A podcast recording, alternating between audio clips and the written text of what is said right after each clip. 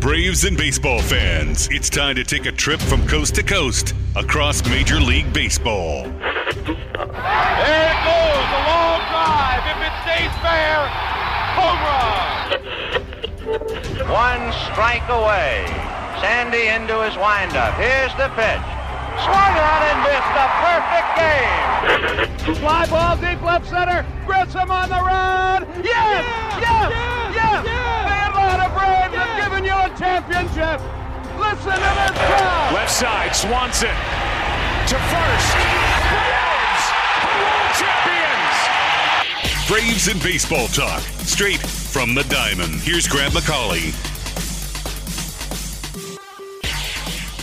And hello and welcome to From the Diamond on Sports Radio 92.9 The Game. I am Grant McAuley. These are the Kia Studios, and this is another fine Sunday evening as we close out a week that was for the Atlanta Braves and across Major League Baseball. We got lots to talk about on this show.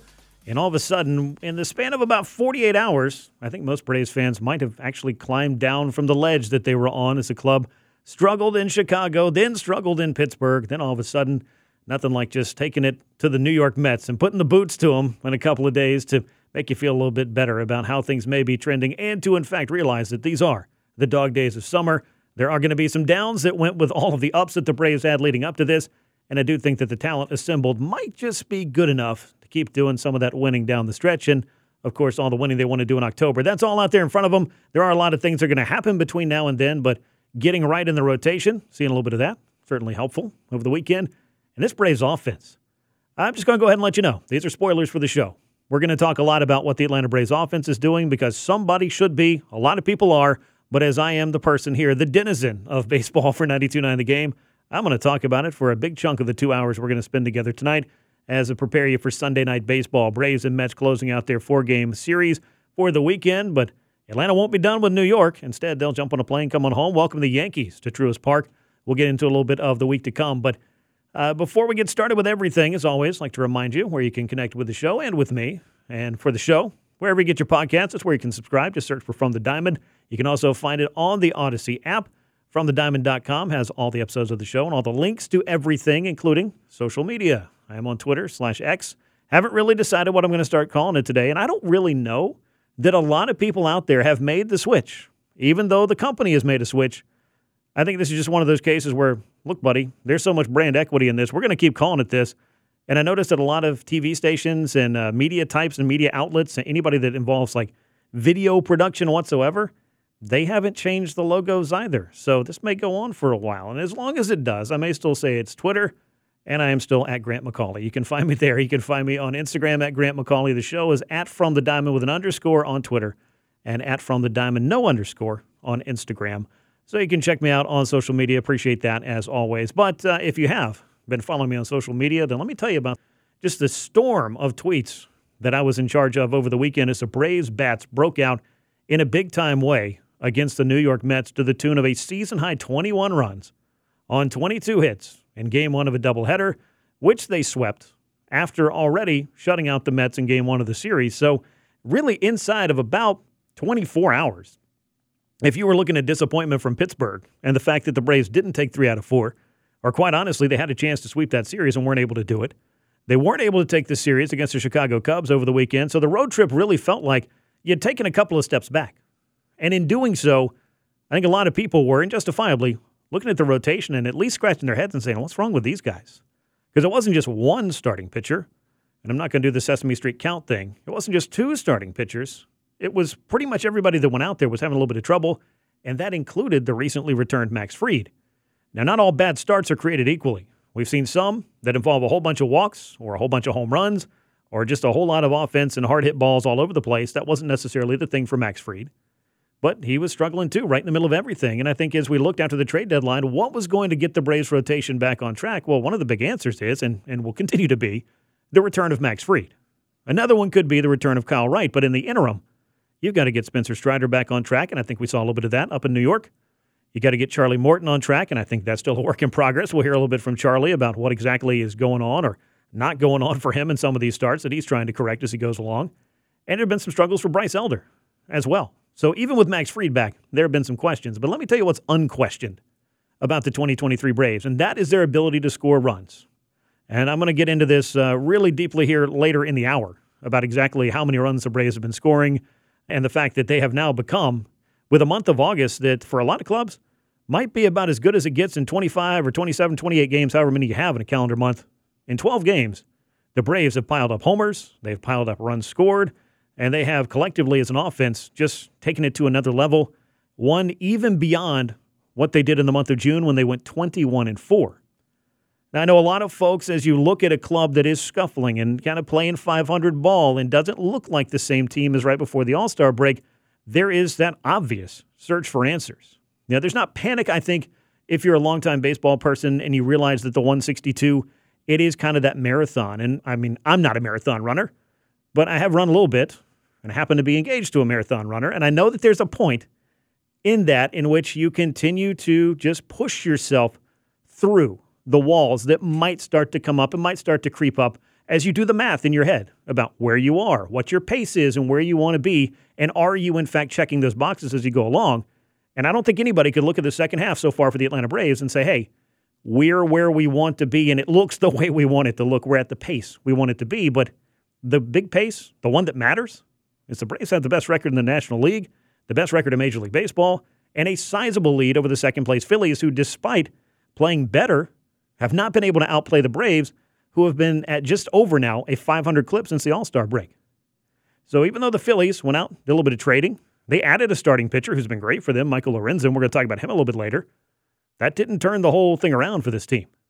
And nothing has been decided as far as October is concerned. The Braves are going to try to figure out what their postseason rotation is going to look like. I think we know the likely candidates for that. But once you get past Max Fried and Spencer Strider, who exactly is going to be the back of that rotation? What's this bullpen going to look like? And the bullpen, these are some guys that have really picked up the slack uh, of late for some starting pitchers that have not been able to get to where they want to get in the game, have not been able to cover the innings they need to. But again, to go back to all of it, you can erase a lot of those ills when you have an offense the way that the Braves do, and an offense like the Braves have, and they've been able to do that. And I've heard a lot of different discussions, had a lot of discussions on social media and in person. We like to have those occasionally about Matt Olson and what he has done since moving to the cleanup spot in the Atlanta order.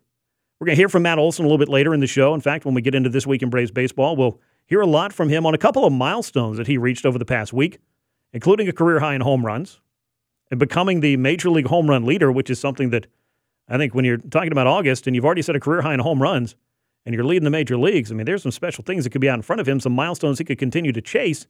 He's also leading Major League Baseball in runs batted in. And how is that happening? Well, let's look at the top of the order. And Ronald Acuna Jr. is MVP season.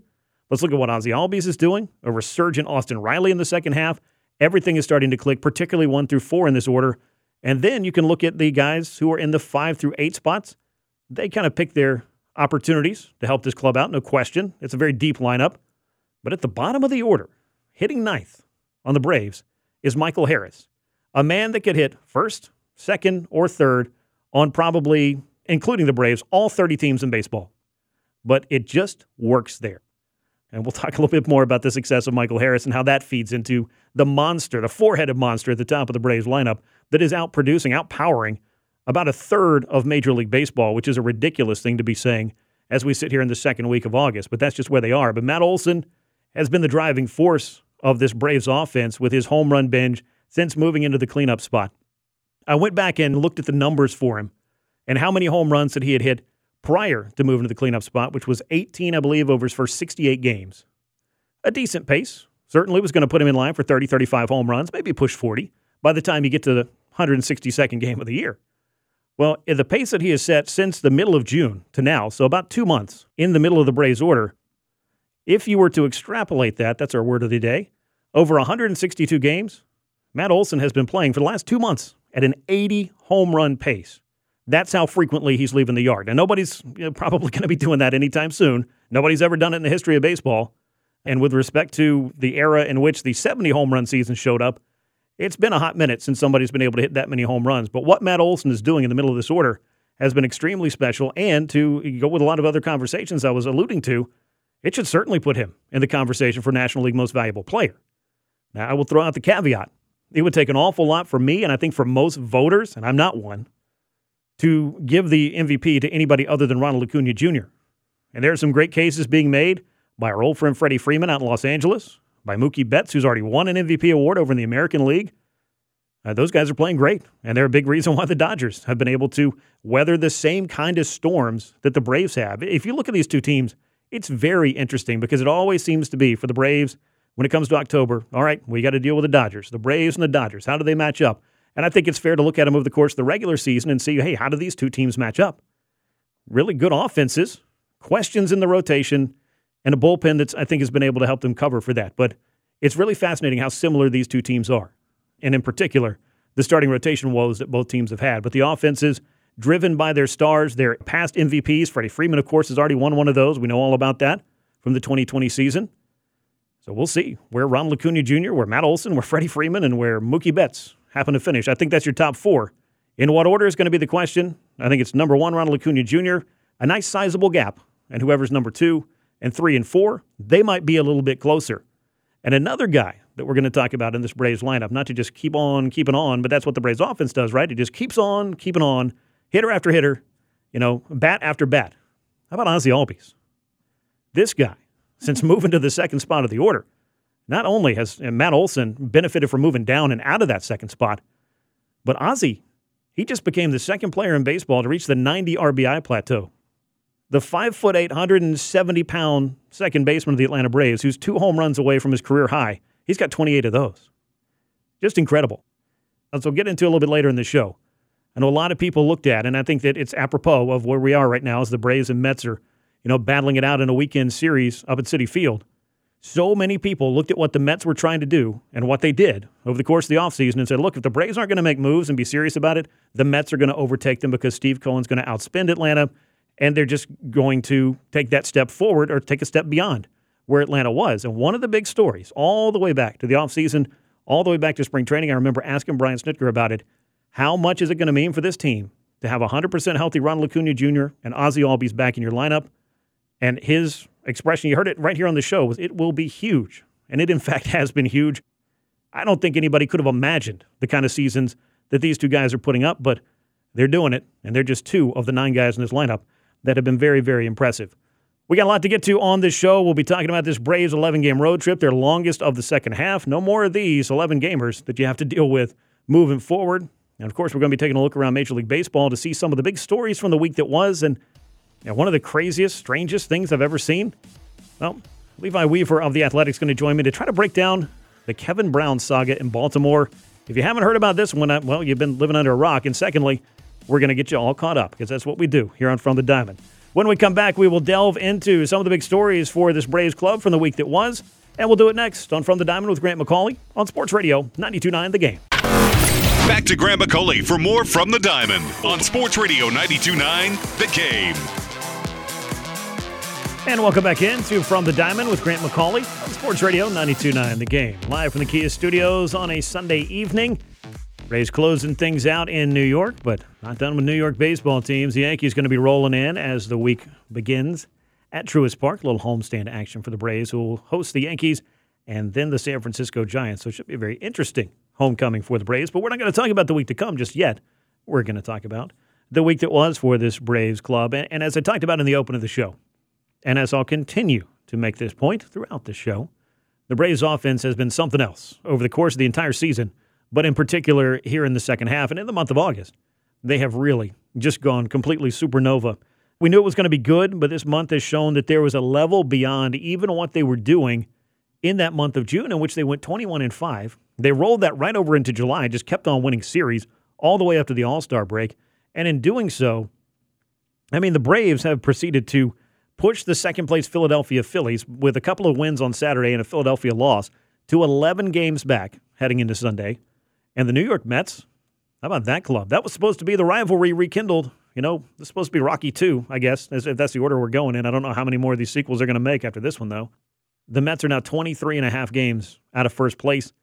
They are a half a game ahead of the Washington Nationals in the cellar of the NL East. And obviously, cellar is a key word uh, just the one with the S, though, because that's what the Mets were at the trade deadline. So this is a very different club than we saw the last couple of times these two teams met. But you know, really what seemed to light the fuse, if you will, for the Braves. Maybe their month of June was already starting to smolder and some smoke was starting to appear, so we knew the fire was there. But the Pete Alonso throw it again moment is just one of the moments that seemed to galvanize the Braves in 2023. And sometimes it's just those little things that just go a long way, especially when you're in the midst of a rivalry. And I'm sure that for the Braves, I don't know that they needed any extra motivation, but uh, they went ahead and ran with it. And they ran so far away, I don't think the Mets are going to be finding them anytime soon. Uh, it's just a little bit crazy. But we're not here to talk about the Mets. Let's talk about the Braves offense some. let's talk about the most powerful bat in the midst of this Braves lineup. With all due respect to Ronald Acuna Jr., and Austin Riley and Ozzie Albies and anybody else that can hit some tape measure home runs, of which the Braves have hit quite a few this year. But Matt Olson is the guy right now who is really the driving force in what is, I think it's about a V12 at this point. I mean, we're so far beyond, you know, supercharged V8s uh, because you're talking about an MVP case at this point for Matt Olson. And I want to hear a little bit from Matt Olson, and then we'll talk about what that MVP race looks like and kind of my thoughts on what exactly it would take because people want to know if Matt Olson were to somehow find a way to surpass Ron Acuna Jr., what is that level? What does he have to do? We might as well get into that. But uh, for Matt Olson, a couple of home run milestones, or one in particular, his career high 40th home run he hit against the Pittsburgh Pirates in the finale of that four game series. Then he added a couple more in game one of the doubleheader. He's now the major league leader in home runs. But if you've heard from Matt Olson and his laid back style, among the many things that he's thinking about or focused on when it comes to what he's trying to do each and every plate appearance, is not necessarily concentrate on milestones. Here's what Matt Olson had to say about home run number 40. Some of the names that were brought up, it's cool to be, uh, you know, mentioned in the same air, but I don't know. I really don't look at it like that. If I just going out and, and trying to play and, and, we're trying to win games, and you know that stuff kind of falls in place for me. So I try not to uh, get too bogged down in it and, and just go do our thing. Now, really, it's a couple of milestones because congrats on the 40 homers, but also he got to 100 runs batted in. And he was able to do both of those things by game number 113. And I ran down a whole list of players that were able to do this. And I think there was 12 or maybe 13, so we'll call it a baker's dozen, uh, that have done 40 homers and 100 runs batted in in 113 games or fewer. And the names that are on that list Aaron Judge obviously did it on his way to 62 homers a year ago. But we got Babe Ruth, Roger Maris, Barry Bonds, Mark McGwire, Sammy Sosa. Luis Gonzalez was maybe the most random of all of them. And I believe Ryan Howard of the Phillies, but you get my drift. I mean, these are guys that had 50 plus homer seasons to their names. Albert Belle was another one in 95. People forget how good he was. But for Matt Olson, a couple of milestones, which are great. And I think that, like anything, and I think this is kind of what he said, and continuing to, to talk about that was, I'll reflect on this, and it's going to be pretty cool. But right now, the focus is most certainly on winning games. And Uh, the RBIs that have been piling up, 105 of those heading into Sunday's action against the New York Mets, most in baseball, have him on pace for potentially a club record in the most since 1894 by anyone wearing a Braves uniform. And they weren't even the Braves back then. Here's what Matt Olson had to say about all the opportunities he's had to drive in runs, regardless of where he's hitting in this order. You look at middle lineup guys, I think, you know, my job is to drive runs in, especially when, when guys are on base at the clip that they are in front of me. So that's yeah, good, clean number. Hopefully, uh, some more. You know, like I said, a lot of that is, is by opportunity, and I'm hitting with dudes in scoring position a lot. So that's, that's the guys ahead of me. So it's a byproduct of it. Yeah, when you got Ronald Acuna Jr. leading things off with his league leading run total, you got Ozzie Albies doing what he's doing, which has been a resurgent season and, and a resurgent run for him since moving to the two spot of the order. Austin Riley is hitting like the guy who was, to use that term again, supernova last summer. He just waited a month and let this whole thing start brewing into August as he's hitting home runs left, right, and center. And then you got Matt Olson. And if it's not enough and you needed somebody else to maybe, you know, get something started, your ninth place hitter has been leading Major League Baseball in hitting for about two months and a week. So not a bad run. That, of course, is Michael Harris. Uh, and one of the big things for Matt Olson when we talked about the maybe the need to move him out of that second spot was the fact that his strikeouts were piling up at an alarming rate. And I remember saying on this show, you know, back in April, I'm like, listen, I'm going to tell you, Matt Olson's not going to strike out 280 times this year. But if you looked at the pace at that time, you know, you strike out at a 30 plus percent clip, those would pile up pretty quick, and they were for him. But he has made some adjustments, and he talked about what exactly has changed for him that has led to the cut in strikeouts and of course the more offense that he has been able to provide as a result of that. You can't strike out a 30% clip and, and have success. I just feel like it's a product of hitting pitches earlier in the count. You know, I feel like my two strike approach has not changed at all. It's been the same, but I think I'm getting the less two strike counts and hitting the pitches earlier in the count than I should be hitting. So when you're fouling those pitches off, put yourself in a hole, you're going to strike out more. I chatted with Kevin Seitzer about, well, at least two months ago about what was kind of going on with Matt Olson at that time because that was when he was right in the midst of coming into spring training and looking like a guy who wasn't going to make an out this year. I mean, that's how good he looked in spring training. And then really just hitting a wall in late April and through the month of May. And that's when all those strikeouts were piling up. And Kevin Seitzer said it's really simple. He's missing his pitches early in the counts. You watch Matt Olson's plate appearances now, you watch these at bats, he is not missing. He's not just fouling off pitches and then getting beat with two strikes. Instead, he is putting up great plate appearances and he is doing some serious damage. And we're seeing it in the home run column, in the hit column. Uh, he's taking his walks as well. So it's not like you can just throw anything up there and he's your old fashioned slugger who's just going to be swinging for the downs every single time. I mean, this is a guy that does have an advanced approach at the plate. Now, as you look at the course of any Major League Baseball season, the highs and lows that are going to come with it, not everybody in the lineup is going to be hot, 1 through 162 and 1 through 9 in the order. Obviously, we saw what the rotation is dealing with these days. The bullpen has gone through it as well. Everybody's dealing with it. So, Olson talked a little bit about what it's like for this Braves club as they try to play their way through what we call the dog days of summer. I mean, we're still playing really meaningful games you know, we want to continue to kind of keep rising towards the end. You know, hopefully get on a roll here at, at the end and, and you know, go in, uh, hopefully, you know, be in the postseason and, and, you know, make a run. So, you know, I think it's hard when you're on a team that's very out of contention, but you know, luckily we're, we're in a spot where we're in the running and that uh, definitely brings a bunch of excitement to the yard every day.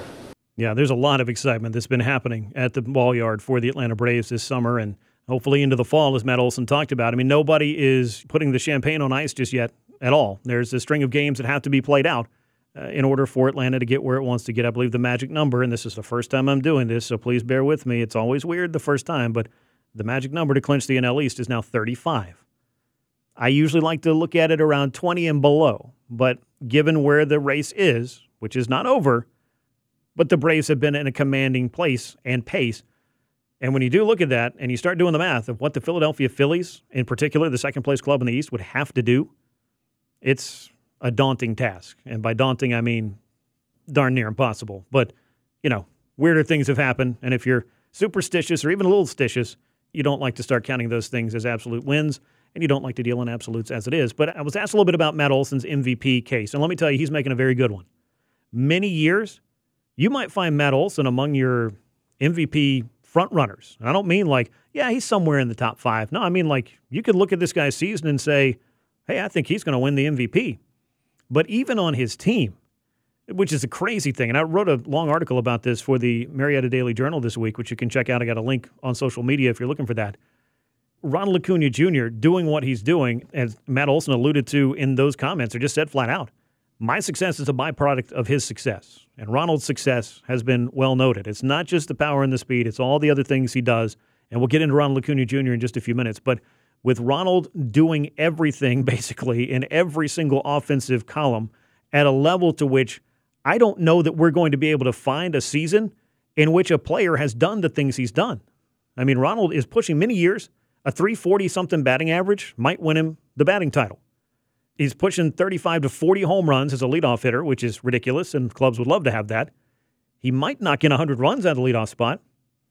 40 doubles, pushing 150 runs scored, which is something that hasn't happened in about 20 years in Major League Baseball. So that's something to look out for.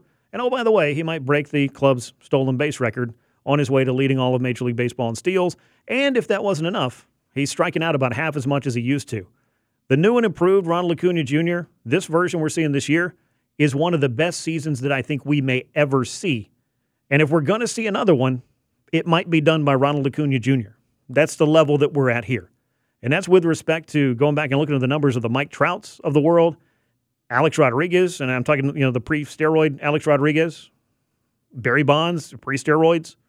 I mean, with steroids, obviously those guys were a little bit different beasts, but I'm talking about the great all-around seasons where they filled up all the column power speed combo just absolutely ridiculous numbers. That's what Ronald's doing. So I say all that to say Matt Olson's chances of winning the MVP are going to hinge on doing something truly historic. And breaking the Braves franchise home run record is a pretty nice one. It's a pretty good stepping stone. Breaking the club's RBI record, which he could very much do and is on pace to do, leading Major League Baseball in runs batted in and home runs. That would certainly do it. But I just think the overall greatness of Ronald Acuna Jr. across the board and the running start, no pun intended, that he has had on this MVP race, it's going to be hard for somebody to catch up with him. And that's the same thing for Freddie Freeman, who is having a ridiculously good season out in Los Angeles. And Mookie Betts, who I, would seen the numbers, I knew he was doing really well, having a great season. But man, I looked at him earlier today, and I think Mookie Betts was a little bit better than even I thought he was here in 2023. And that just goes to say, I think that's your top four. But I think it's Ronald Acuna Jr. with a comfortable lead, and then everybody else kind of fighting for second place, and maybe Matt Olson will end up there. And you start looking down ballot because there's 10 spots on that MVP ballot, you might find Ozzie Albies. Uh, you might find Sean Murphy, who, by the way, is still over 900 with his OPS, having a career year. I mean, it's just ridiculous when you look at this Braves offense. Uh, in terms of that, I don't know if uh, Spencer Strider might get the stray MVP vote here or there. I mean, if he leads Major League Baseball in strikeouts or punches out 300 guys, that's a chance you could get an MVP vote or two, in addition to whatever he does in the Cy Young, which I know a lot of folks are kind of curious about as well. But you know, look, as we do talk about this Braves offense, it's not just Matt Olson. I mean, Austin Riley has been on an absolute tear. Ronald Acuna Jr.'s MVP caliber season. Ozzie Albies, also a run batted in machine here of late. And then at the bottom of the order, Michael Harris. I mean, a guy who could hit anywhere in the order for any other team in baseball and could hit anywhere in the order for the Atlanta Braves if they decide to go that way. But man, I just don't want to mess with a good thing. And it's a really good thing when you've got a hitter like Harris hitting ahead, right ahead of Ronald Acuna Jr. and Ozzie Albies, and then you get to Riley and Olson with all that speed right there. I mean, that's what makes this Braves lineup so deep and so great and so talented and so powerful that it's leading all of Major League Baseball in runs. So that's a little bit about what's going on and a little bit from the National League, excuse me, the Major League Baseball home run leader, Matt Olson, and RBI leader, Matt Olson, that you heard from there. When we come back, though, we're going to take a deeper dive into the paces and the stats and the accomplishments of the hitters I've been talking about. Not just Matt Olson, Ronald Acuna Jr. How about quite a few of these guys because they're all having great seasons? We'll do that next on From the Diamond with Grant McAuley on Sports Radio 92.9 The Game. Taking a look around the league with more of our From the Diamond on Sports Radio 92.9 The Game. And welcome back to From the Diamond on Sports Radio 92.9 The Game. Grant McAuley with you as always from the Kia Studios here in Midtown as we wrap up the week that was for the Braves. And what a crazy week it was for the Braves offense. And I know we've already spent a pretty good amount of time talking about it, but I just don't think there's any way to not talk about it some more because as you look at the month of August for Atlanta, it has been pitching struggles and offensive prowess. And the offense has really been able to pick things up where it needs to and carry this club over the course of a stretch of games that, uh, if we're being honest, could have been a lot worse if you didn't have an offense like this. I know there's the old popular axiom that pitching wins in the playoffs and you can't count on the offense to carry you there. And I don't know that that's necessarily 100% true. And I say that for a couple of reasons. Number one, you're going to be facing tougher competition. So the pitching for most clubs is going to be at least good enough to have gotten them to October. So you're going to have that challenge. You're going to be facing pitching that could be tougher than yours on a given night, or you could have somebody stand up and have a great performance, which we've seen before in the past. Putting that aside, I could also kind of harken back to the 1990s Braves. If we're going to put this to the test, that great pitching beats great hitting in the postseason every single time without fail, then I think we're going to need to be honest with ourselves and say that may not necessarily be true because despite having three Hall of Fame pitchers and a lot of other supporting staff that made the Braves really what they were, built on pitching, defense, and timely hitting, there was no guarantee that your pitching is going to be able to carry you by itself. So, what I'm saying is, it has to be a blend. But when you have the kind of historic offense that the Braves have this year, I think they have a chance for something very special, and they have the firepower that very few, if any other club in Major League Baseball, can match. I know we're going to see the Dodgers before too long. We saw them a little bit earlier this season, but they look like a totally different team. But if you look at what the Braves are doing, very few other clubs in either league have been able to put up the sustained success in numbers that Atlanta has this season. The Braves just passed the Texas Rangers in batting average. I know OPS for a team has belonged to the Braves for quite some time, but other than Texas, even the clubs with the best records across baseball in the American League, but the Baltimore Orioles, or whoever it may be at a given moment that might be making that push to be in the top of the power rankings, nobody's doing offensively what the Braves have been doing, and nobody's been doing it as long as they've been doing it. Because if you think about how long the offense has been at this, We can look at the 1st of June certainly as kind of a keystone for everything in the success of this club in the standings, and it's been happening at the plate for quite some time. So let's delve into some numbers and accomplishments and paces and milestones and things that have been happening for different members of the Braves lineup. And as I've talked about last week, I mean, this is not just one guy doing it for a couple of weeks and then somebody else has to get hot. This is one through nine threats in this lineup. Now, are some guys having bigger seasons than others? Most certainly. Are some guys struggling now? Have some guys struggled earlier in the year? Absolutely. But taking everything into account and looking at this team as a whole, it's really hard to find outs if you're an opposing pitcher. And it's definitely hard to go two, three times through this lineup and have the kind of success you might the first time through. Then again, the Braves might just throw a whole bunch of first inning runs at you and knock you out of the game. That is pretty much how opposing starting pitchers have to be feeling when they game plan for this Atlanta Braves club. Now, the first inning runs have been spectacular. The Braves have scored 113 of those in 116 games. It's the most first inning runs in baseball and has a chance to make a run at the 1950 Red Sox, who scored 160 runs in the first inning. This Braves club, they're close. Just a couple of more big frames might put them on pace to break that record, though that's not really one that you're going to write home about. Let's talk about Matt Olson, because he's on pace for some records that you could definitely sink your teeth into. On Saturday, he hit two home runs against the New York Mets in game one of the doubleheader. That gives Matt Olson a career high 42 home runs. He'd already set the career high in Pittsburgh with homer number 40, but with 41 and 42, he moved past Shohei Ohtani for the major league lead in home runs. When the Braves got Matt Olson from the Oakland Athletics, I know a lot of people expected him to hit a whole bunch of home runs for the Atlanta Braves, and 40 was definitely on the table. But now we're looking at a pace that could take him closer to 60 home runs. Coming into Sunday, Matt Olson was on pace for 59 home runs and 147 runs batted in. I'm sure you've already seen this on social media if you follow me on Twitter slash X, whatever it is these days. I'm keeping up with all these paces. Matt Olson's 59 home runs would shatter Andruw Jones' franchise record for most home runs in a single season by a Braves player. The 147 runs batted in, if he can keep up this absolutely insane pace, well, that would give him the club record in RBI, which was set way back in 1894 by Hugh Duffy when the club was playing in Boston, had not been called the Braves yet, and were still playing as the Boston Bean Eaters. That's how long ago it's been since a Braves player knocked in 140 plus runs batted in. I lowered the bar just a little bit, not because I don't think Matt Olson can get there, but just 130 RBI season, which would be far and away a career high for Matt Olson and good enough to lead the league most years.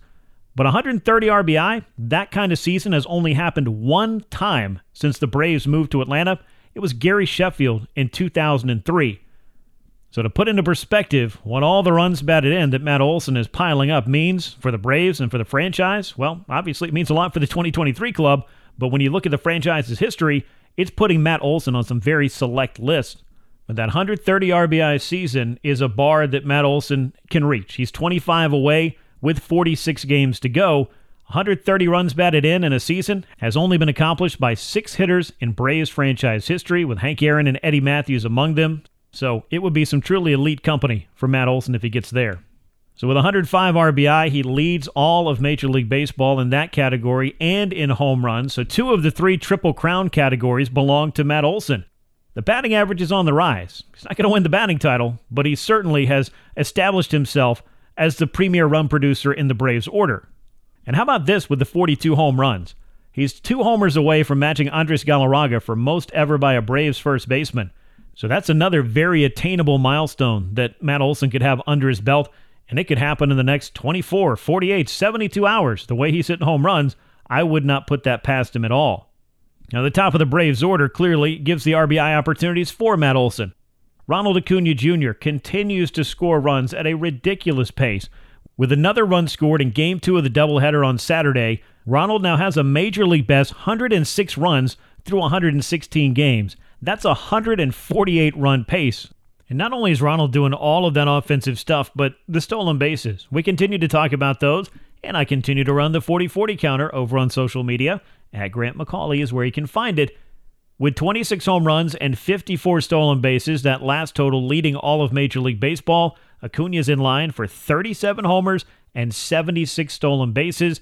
If he does steal the 76, that would set a new franchise record breaking Otis Nixon's mark of 72 set way back in 1991, and it would be just another feather in Acuna's cap and another piece of his MVP case. And if you're thinking about those MVP credentials for Acuna, it goes beyond just the power and speed blend, the 40 40 club, the 30 70 club, whatever it may be by the time he gets to the end of the season. 200 plus hits, 40 plus doubles, 30 plus homers, maybe 100 runs batted in, cutting his strikeouts in half, and scoring darn near 150 runs with a 1,000 OPS. And by the way, he's pushed that batting average up to and above 340 over the course of this Met series as well. This is a guy who is truly doing everything, and by doing that, it's creating a lot of RBI opportunities, like we talked about with Matt Olson. But it's not just Matt. But wait, there's more. It's like the old infomercial. This Braves lineup is the perfect analogy of wait, there's more. But how about Braves second baseman Ozzie Albies since moving to the two spot in the order? That's when Matt Olson dropped down to clean up. We know about that success. But Ozzie has been an absolute run producing machine hitting behind Ronald Acuna Jr., and that should be no surprise to anyone. His doubleheader performance on Saturday with two home runs and eight runs batted in pushes Ozzie up to 28 long balls on the year, just two shy of his career high. It also makes him just the second player in all of baseball to reach the 90 RBI plateau. Only Matt Olson has more runs batted in than Ozzie Albies this year. So, as we talked about way back in spring training, what did the Braves do over the course of the offseason to get better than they were after winning 101 games in 2022? Unlike some other clubs that did have to break out the checkbook and sign some big free agents, and look, there's nothing wrong with that, the Braves had two key players returning, and if they returned to form, it was going to change the outlook of the lineup and perhaps the entire season, and we're seeing that play out, and I think we both know who those two players are. Two of the biggest things that Atlanta has going for it this year that it did not have a year ago is a 100% healthy Ronald Acuna Jr. putting up MVP numbers and a 100% healthy Ozzie Albies, making his own case to be one of the most valuable players, at least on the Braves, if he doesn't start to get a few votes, down ballot MVP votes, after the season's over. So I went digging into second baseman with the kind of power profile that Ozzie has because the Braves have 46 games left. This guy's got 28 homers and 90 runs batted in. Not many second basemen across baseball finished the season with 28 home runs and 90 RBI. After knocking in eight runs, yes, that's correct, eight runs on Saturday, Ozzie is on a 126 RBI pace. Now, the last time a second baseman knocked in 120 or more runs was Bret Boone back in 2001.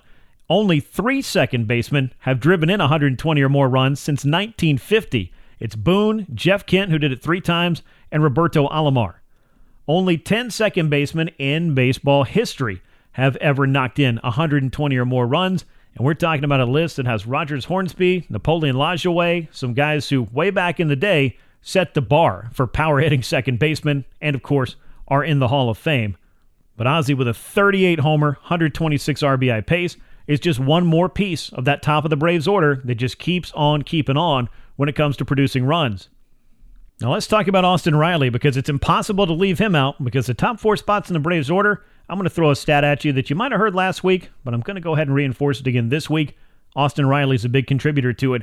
He's batting 350 over the past month. That's 24 games. He has hit 12 home runs, knocked in 30 runs, and scored 23 more.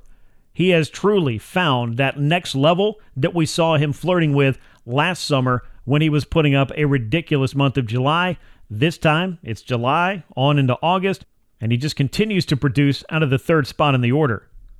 Now, as I pointed out last week, the top four men in the Braves order, Ronald Acuna Jr., Ozzie Albies, Austin Riley, and Matt Olson, have now combined to hit more home runs than the Rockies, the Royals, the Pirates, the A's, the Tigers, the Marlins, the Nationals, and the Guardians. 124 home runs between the top four hitters in the Atlanta lineup Acuna with 26, Albies 28, Riley 28, and Olson 42. So you've got Four men at the top of the order who have a very real chance, with one man already there and three more knocking on the door, of 30 home run seasons. I'll have to go do some digging through baseball history and see what club has had four consecutive 30 homer hitters at the top of its order because I'm going to imagine it's a very, very short list, but that's exactly the kind of list we live for here on From the Diamond. Let's talk a little bit about the month of August because we know the Braves pitching has been kind of taking it on the chin. The rotation has started to get right over the course of the weekend, but it was a pretty rough week and eh, honestly a pretty rough start to the second half for the Braves starting five. Now, Max Fried's finally back. That helps, but Spencer Strider, Bryce Elder, and Charlie Morton have all struggled at different times, and Atlanta's still trying to figure out that number five spot in advance of hopefully getting Kyle Wright back in rotation sometime soon. Over the weekend, those guys got right, and we're going to talk a little bit more about the starting rotation and what needs to happen there. But the Braves offense, as I brought up earlier, it's a group that can carry a club. It can carry you for a week, it can carry you for a couple of weeks, it might even be able to carry you for a whole month. And if it happens in October, I think it may be one of the most memorable postseasons we ever see. But how about here in the month of August? Let's keep our focus on the here and now. The Braves have played 12 games this month. You may be surprised to realize that they're 8 and 4 and the Philadelphia Phillies are not exactly breathing down Atlanta's necks 11 games out in the NL East coming into Sunday. The Braves offense is a big reason why. When they went on their incredible run through June and finished 21 and 4, the Atlanta offense as a whole hit 306 with a 940 OPS, slugging nearly 600. The Braves hit 61 home runs and scored 175 runs in that month. Some incredible offensive heavy lifting. Atlanta still has over half of its August schedule to go, but has already scored 94 runs in 12 games, and that does include the 21 runs they scored against the Mets on Saturday, so that might skew things a bit. But already with 25 home runs, 91 runs knocked in, this offense continues to mash, batting 321 this month with a 962 OPS. That is how you make a run at becoming the best offensive club in all of baseball. And as you size up all of those team stats, the Braves lead with their 846 OPS for the season, their 275 team batting average, their 225 home runs. Obviously, 655 runs batted in is pretty good. And Atlanta has scored the most runs in all of Major League Baseball, with 678 of those after absolutely shellacking the New York Mets in that doubleheader on Saturday. This, as I point out, and to close all of this up, is a very special lineup, a very special offense, and a big reason for the Braves' success this year. And I do believe that while they need to get the pitching settled and get the starting rotation back on track and have some guys make some adjustments and just be ready for the rigors of October from the pitching side, I think this is an offense that can line up with anybody and that can find ways to score against anybody. And the reason why I think that is because that's all they've done all season long. So, that's a look inside the Braves offense, some of the great performances, the great milestones, the great paces, the different hitters, and the entire team is on as we roll into the midway portion of August, wrapping things up with the New York Mets and welcoming the New York Yankees into Truist Park. Should be a very fun week of baseball ahead for the Atlanta Braves. When we come back here on From the Diamond, though, we are going to switch our focus to what's going on across the entire world of baseball. And one of the craziest stories that we have seen all year long, it didn't even happen on the field. It involved an announcer being suspended by team ownership for pointing out that the club is winning more than it did in previous years against a top competitor. How does that happen? We'll get into the crazy story of Kevin Brown and much more as we continue right here on From the Diamond with Grant McAuley on Sports Radio 929 The Game.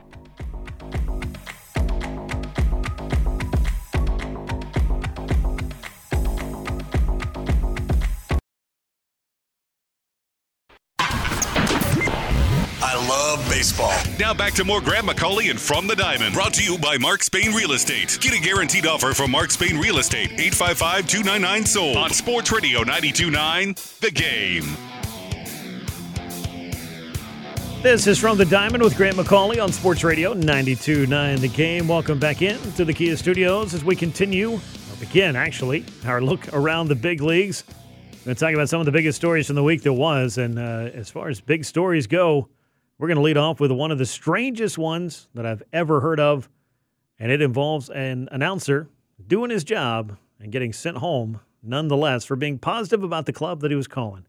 You may have heard this story, you may not have heard this story, but now we're going to get into it and we're going to hear from folks all around the baseball world weighing in on this because this one this touched a nerve. And if you've, you know, ever met people who are in a certain fraternity or a certain um, you know, profession when somebody in that profession or fraternity or group gets picked on, well, they take care of their own. And I would say that uh, Major League Baseball broadcasters and probably sports broadcasters in general, well, they uh, they came to the aid, at least uh, verbally as much as they possibly could over the past week when Kevin Brown, the lead television play by play announcer for the Baltimore Orioles, was suspended by John Angelos, the main managing partner. And if you know anything about the Angelos family and the Baltimore Orioles and the situation that has gone on there, and it's gone awry in several different ways, well, I'm going to get into this a little bit deeper with Levi Weaver of The Athletic, who will join me uh, once we get through this particular portion of it. But I wanted to lay the groundwork for this bizarre story and hear some of the reactions from across baseball because I know I had quite the reaction, which was,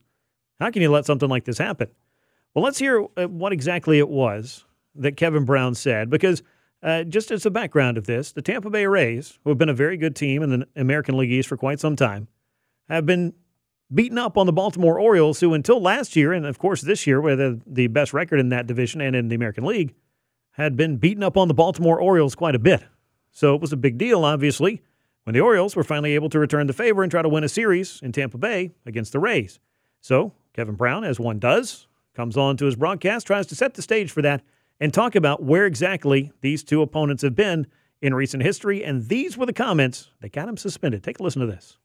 For the Orioles, Brandon Hyde has felt like this has been maybe the toughest ballpark to play in, but the Orioles have a chance to do something special today. They've already clinched at least a split in the series, winning two of the first three, and they could pick up a series win behind Tyler Wells today.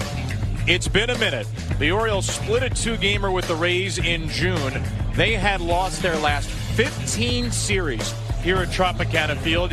You have to go back to when our now colleague Brad Brach picked up the win in the series finale June 25th, 2017, the last time the Orioles won a series here at St. Pete.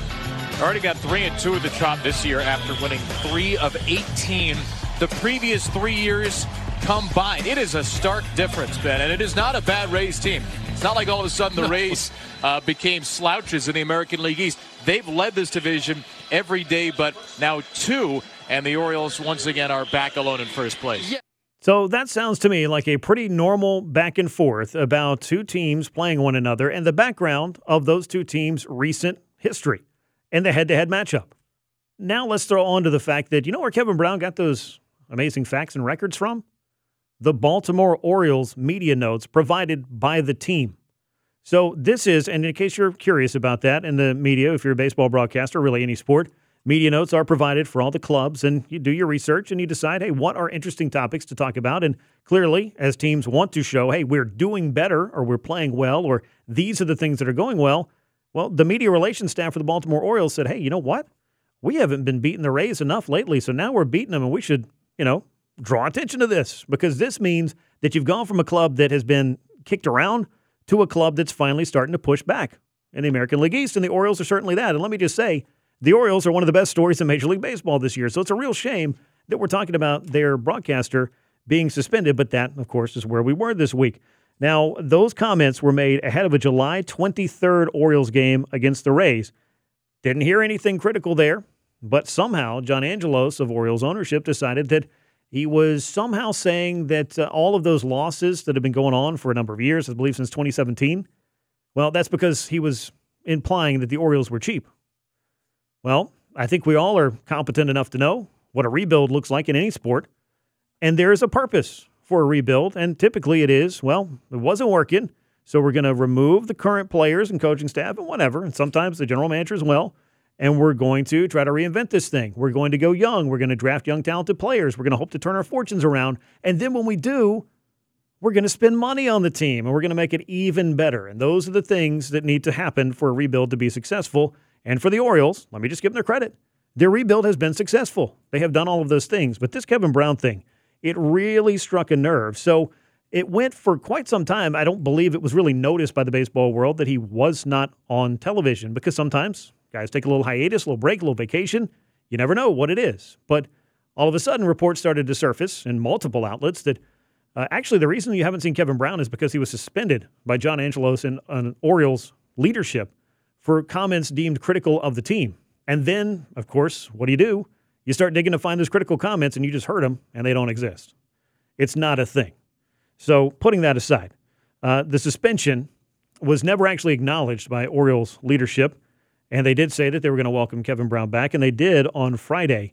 But the baseball world had the opportunity to really put the pressure on. And let me just start out with a crowd at Camden Yards and a game on Tuesday night. And let me ask you if you think that this is a baseball crowd or a group of people that filed into the ECW arena in Philadelphia. Take a listen to this.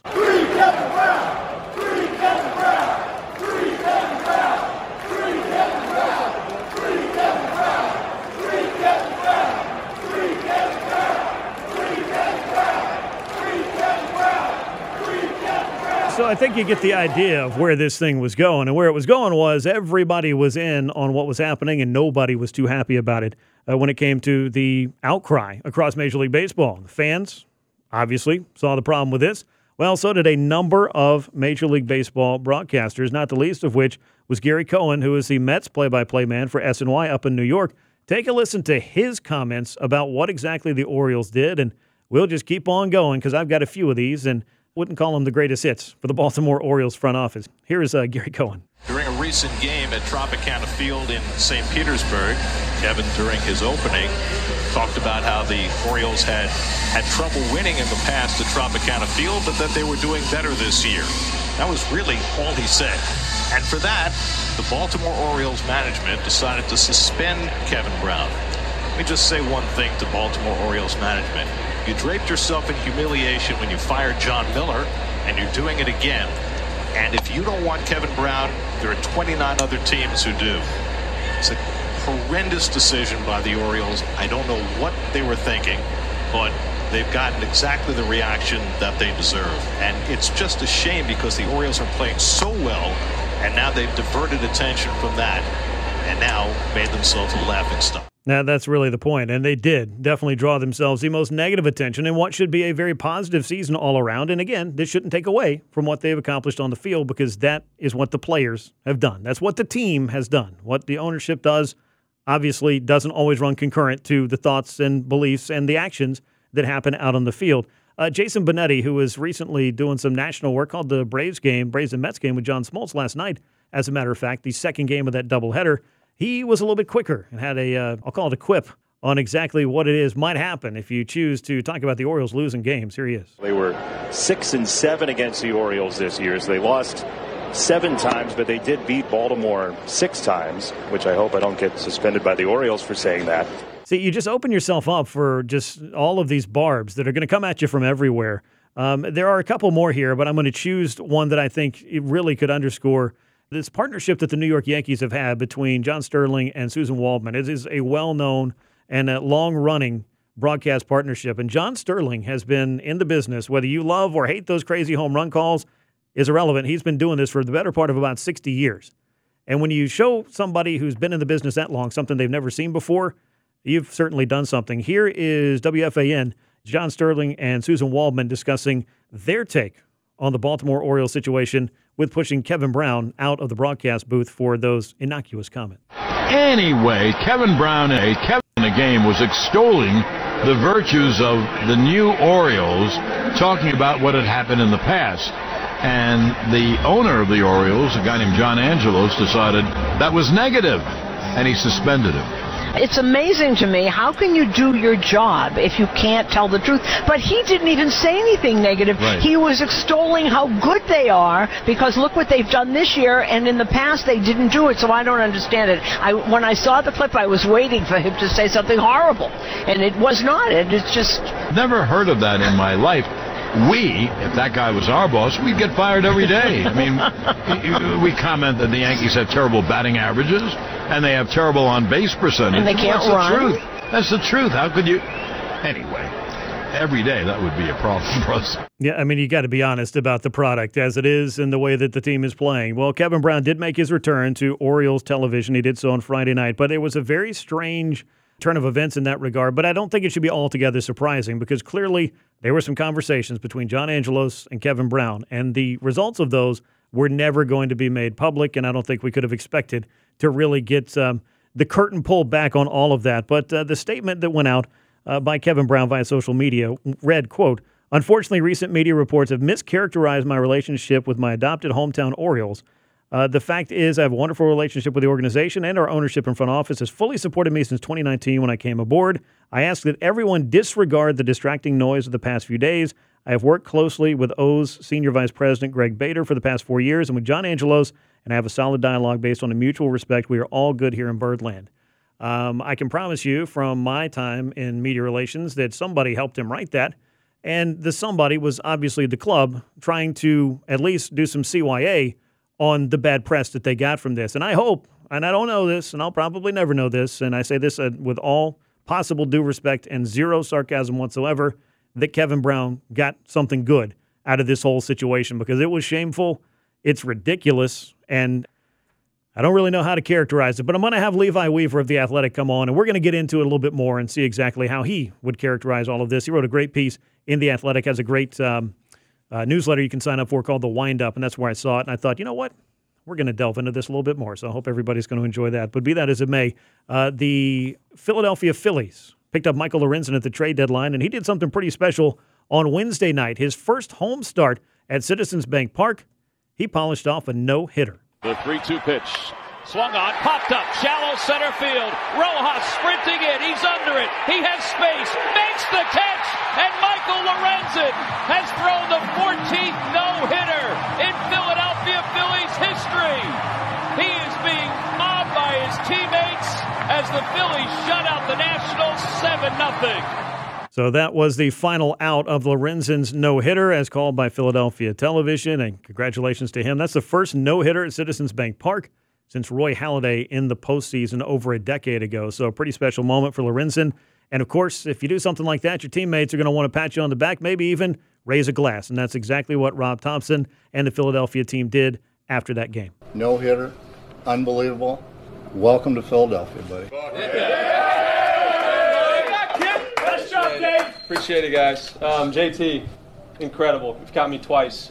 Second time, no, no. Um, they're hitting missiles, but thankfully they're just to center field. thankfully they were all to center field, so good defense. Um, but JT, like, that's incredible, man. Appreciate you. Love you, brother. Love you guys. Thank you for being so welcoming.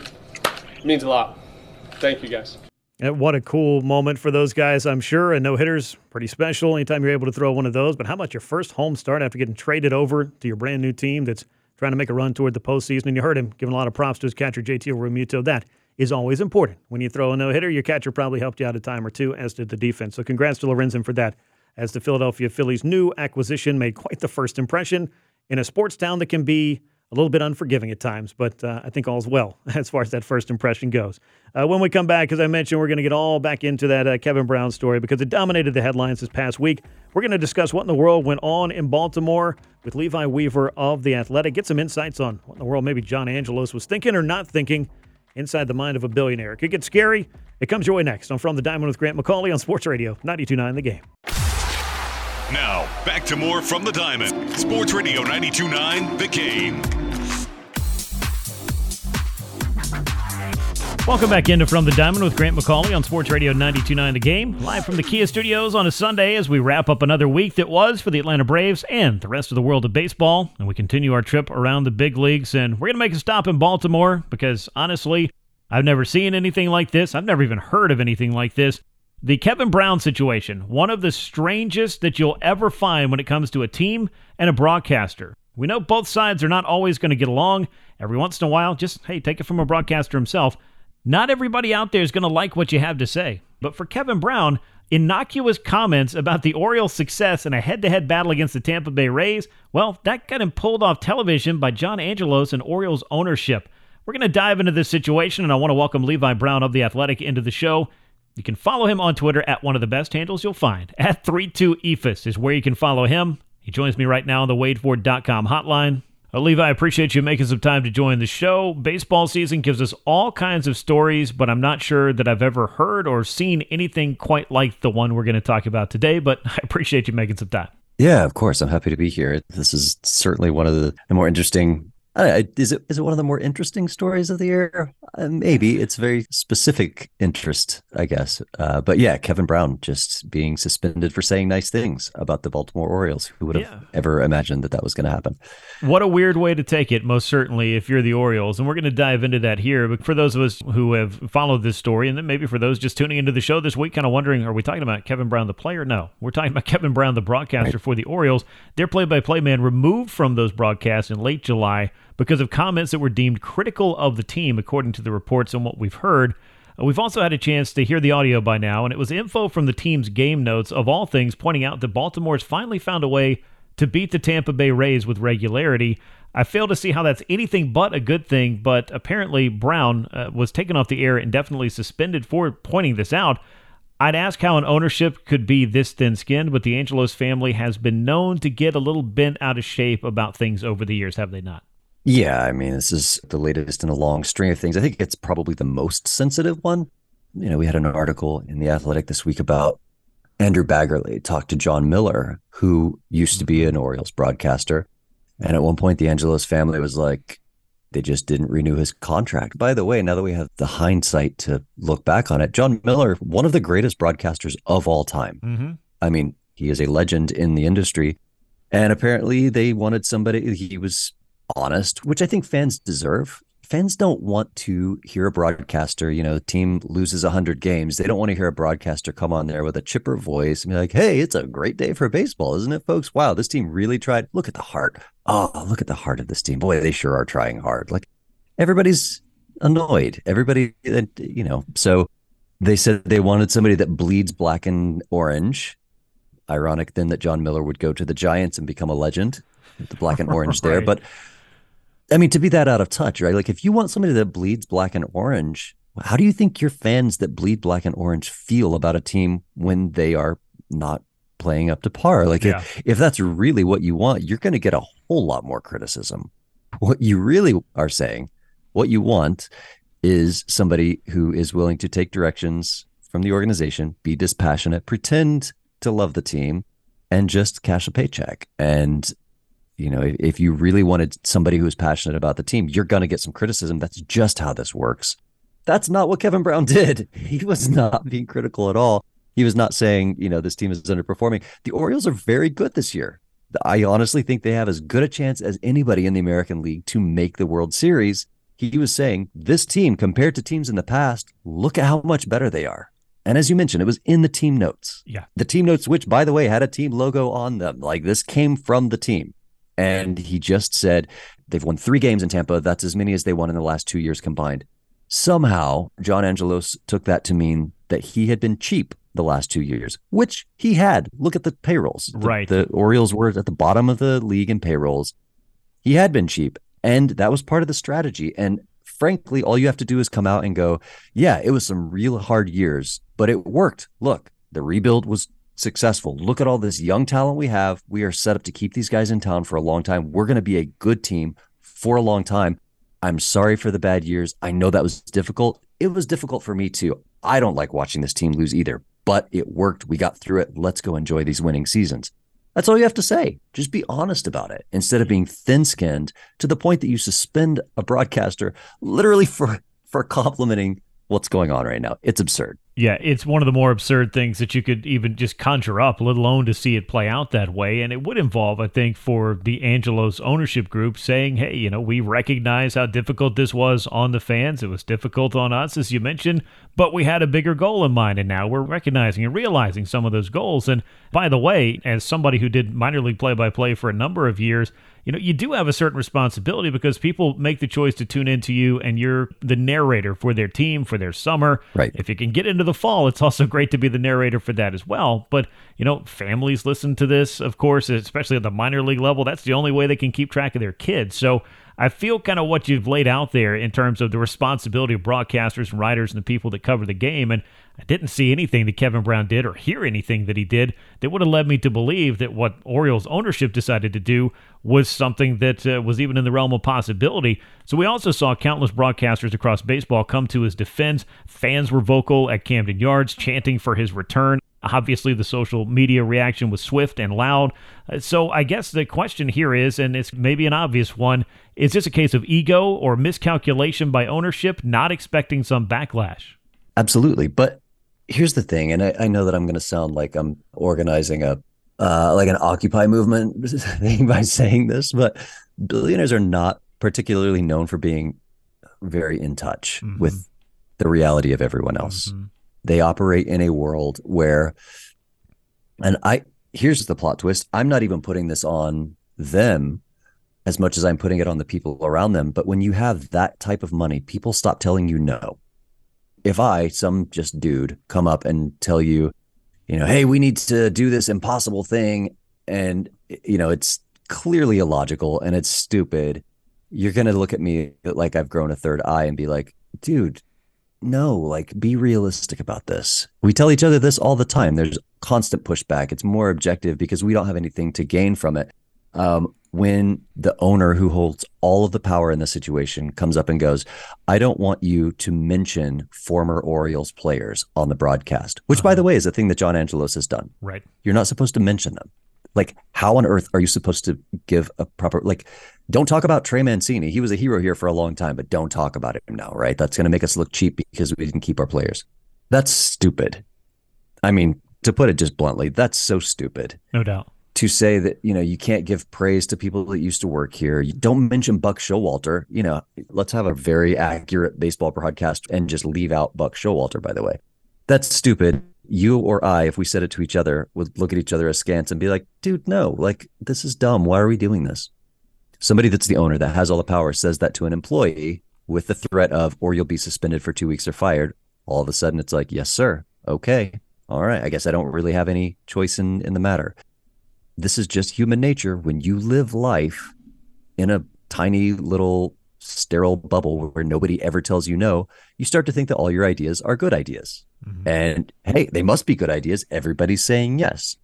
No, dude, be aware of the power dynamic. You have the ability to fire them. People are not telling you no because they're afraid of you, because you wield all the power in the situation. So find a way to check yourself and make sure that you're not doing extremely stupid, insane things. And it just seems to me that John Angelos has not done that. He has insulated himself against good advice, but nobody's telling him no. You need to have somebody tell you no if you have enough money to push people around and push your weight around. Um, it, it just completely detached from reality. So yeah, there was always going to be pushback for doing something this stupid once it got out. And I'm not at all surprised that there was no foresight that there would be pushback for this. Yeah, no, it's not altogether that surprising when you consider all of the things you just put out there and the fact that he does have the money to make things kind of go his direction more times than not. Chat with Levi Weaver of The Athletic. He joins me on the waitfor.com hotline here on From the Diamond with Grant McAuley on Sports Radio 92.9 The Game. Uh, as we parse through the Kevin Brown story, of course, it's not one where he disappeared for a long period of time but it was certainly enough to get the attention of the baseball world. He returned to the broadcast booth this weekend there was a statement that was made. I think that we all expected that there would be little to no real public acknowledgement of exactly what went on in the back room.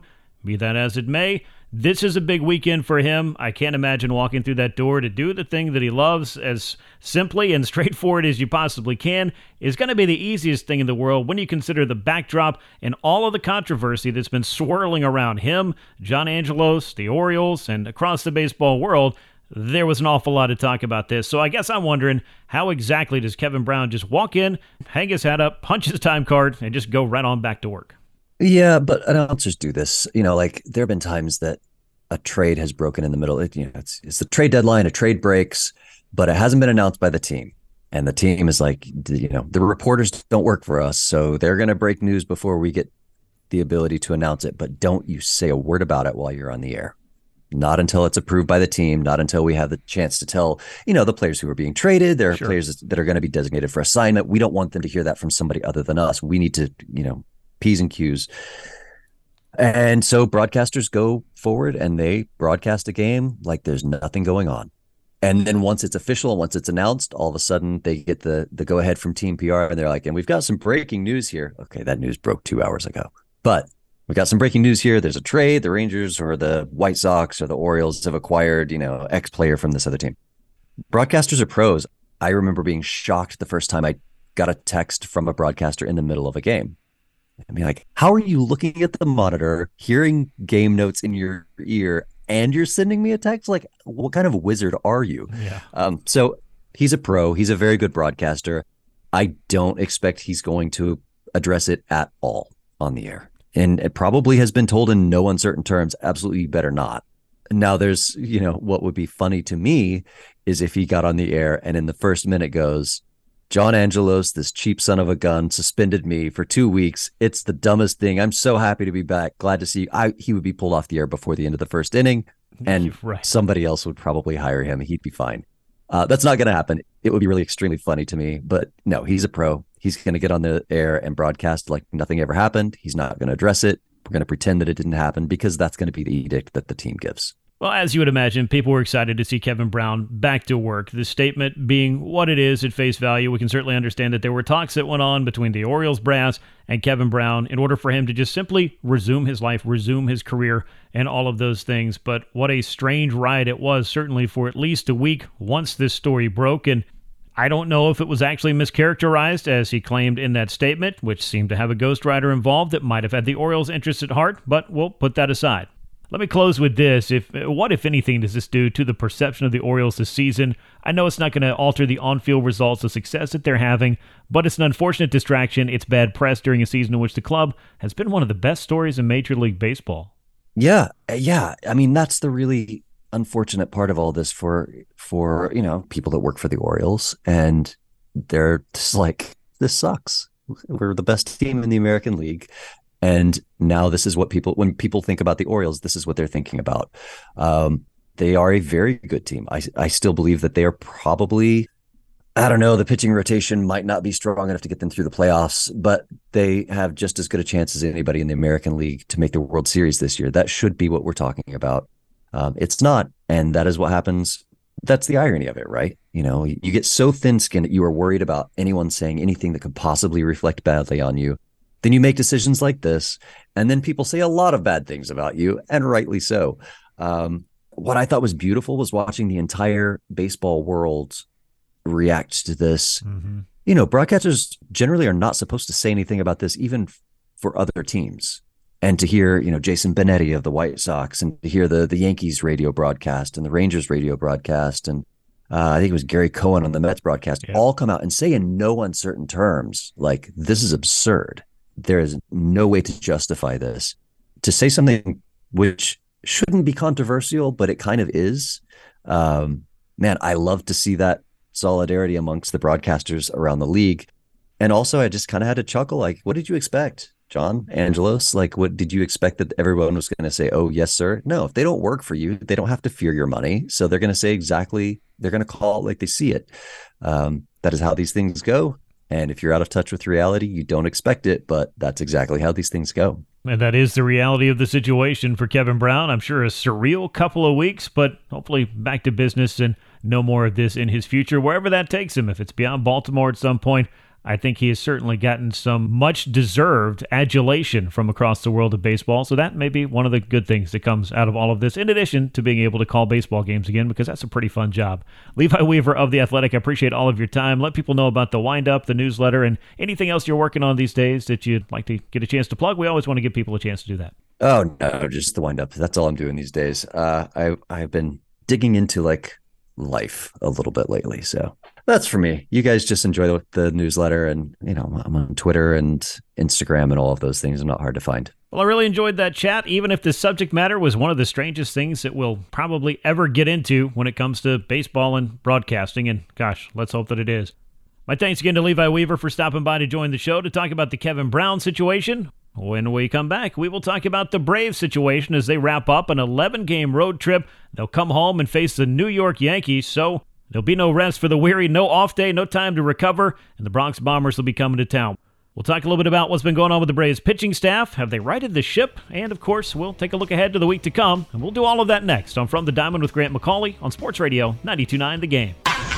Now, more from the Diamond with Grant McAuley on Sports Radio 929 The Game. This is from the Diamond on Sports Radio 929 The Game. Grant McAuley with you from the Kia Studios as we close out the weekend. Braves wrap up their business in New York, then they come on home and they welcome the Yankees to Truist Park. We'll get into all of that a little bit later, but I felt like we might as well take a look at one of the big things that's been going on for this Braves club and one of the stories that has nothing to do with offense, with scoring runs, has everything to do with run prevention. And for the starting rotation, it's been a little bit tough of late. But this weekend has been a very welcome uh, return to form, if you will, uh, for a couple of Braves starters in particular. Well, Spencer Strider and Charlie Morton both had scoreless outings. They looked a little bit different, and they're going to sound a little bit different. We'll talk about both of them in a moment.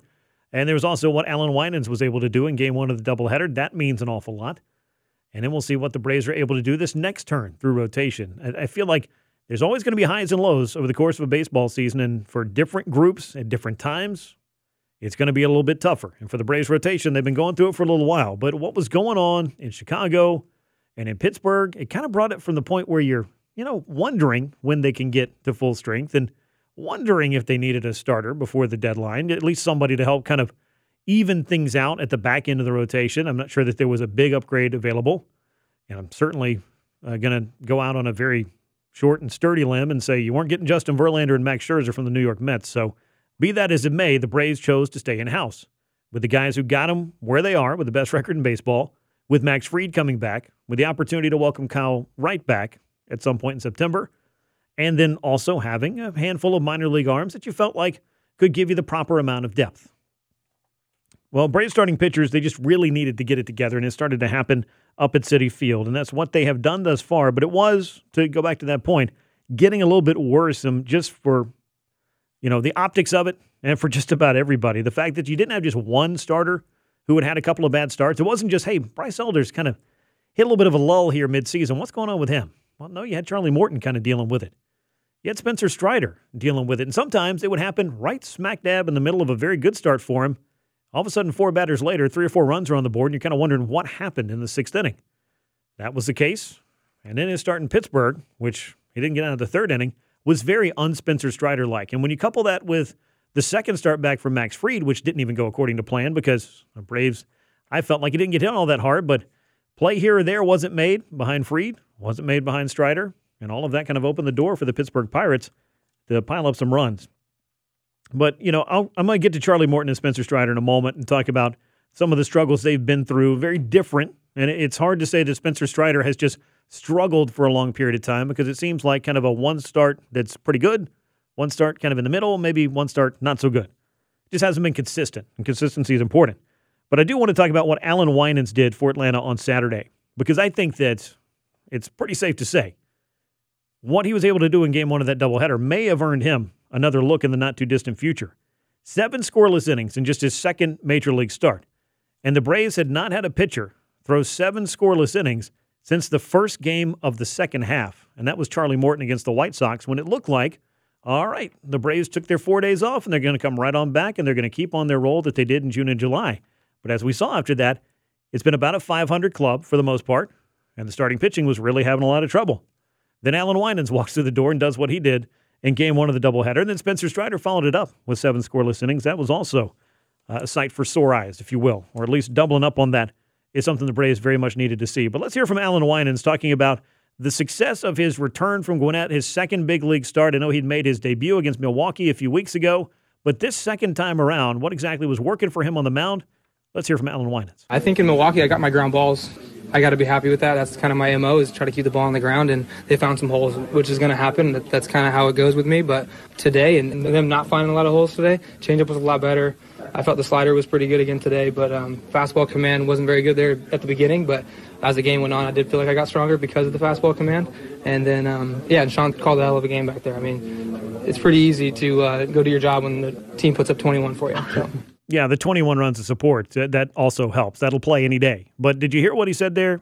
Sean Murphy calling a great game for him. That's always going to be part of the deal. So important to to have that, uh, I guess, synergy, if you will. You only get that, I think, by having that trust and that relationship between a, a battery is extremely important. But Winans eight and three for AAA Gwinnett, 20 games, 15 of them starts, a 2.79 ERA, 101 punchouts, 29 walks, and 113 innings and now an ERA through a couple of starts in the big leagues, well under two. And we saw on Saturday with our own eyes exactly how good his arsenal can be. And it's off speed. The slider was working great, but he has an excellent changeup. But here's Allan Winans talking a little bit about his mindset when he's out on the mound and how he's gotten the results that he has as a guy who did not necessarily come into the season with a whole lot of prospect buzz. I think that uh, execution wins. You know, in this kind of game, when um, you're not throwing 100 miles an hour, you got to execute. And I think if you out execute guys, a lot of times you give yourself a chance to be successful. And uh, I said it to you guys last time, but people don't get lucky by accident. You know, you put yourself in good positions to get lucky, and today I feel like I did that.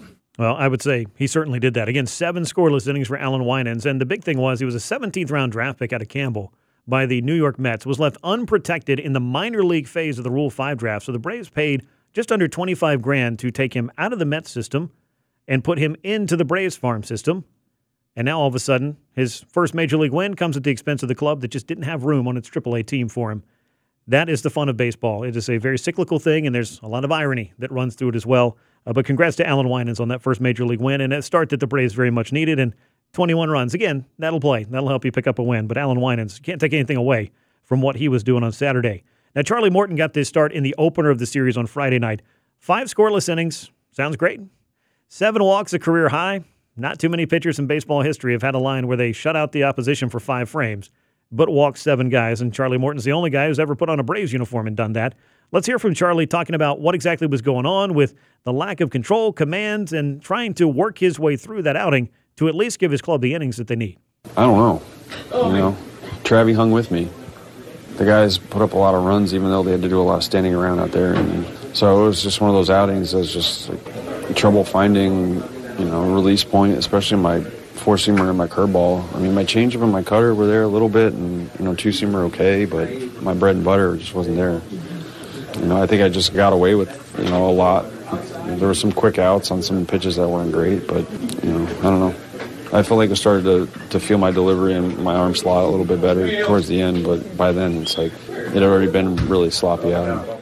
It was definitely a sloppy outing. I think Charlie Morton or anybody else would point to the fact that seven walks is not what you want to do out there. But the Braves did score their runs, and he was able to get some key double plays and make some big pitches when he needs to. And I've talked about this quite a bit because Charlie had lost four consecutive starts coming into that one, and there always seemed to be an inning where it was a grind for him the whole night, but he finally just ran into too much trouble. Too many walks, a timely hit, maybe a home run. It hasn't been so much the long ball this year, but a lot of free base runners, and that's been a big issue for him. Let's hear Charlie Morton talking a little bit about how he is trying to sort out his delivery and some of the challenges that comes with trying to make some kind of wholesale change to what you're doing and what you've done for a long time, right smack dab in the middle of the stretch drive in a baseball season. My timing, I think, was off. My release was off and I'm out there thinking, man, I like I, will throw a curveball and it'll feel like it was the right release, and it just goes in the opposite batter's box, or I cast it, and I think the I don't know if I really have trouble like I don't feel like I quit out there. I don't feel like I ever do that. I just feel like there's times where I just don't really know where my release is, where my hand is. Sometimes it's hard. Sometimes it's really hard to make an adjustment, especially at this time of year.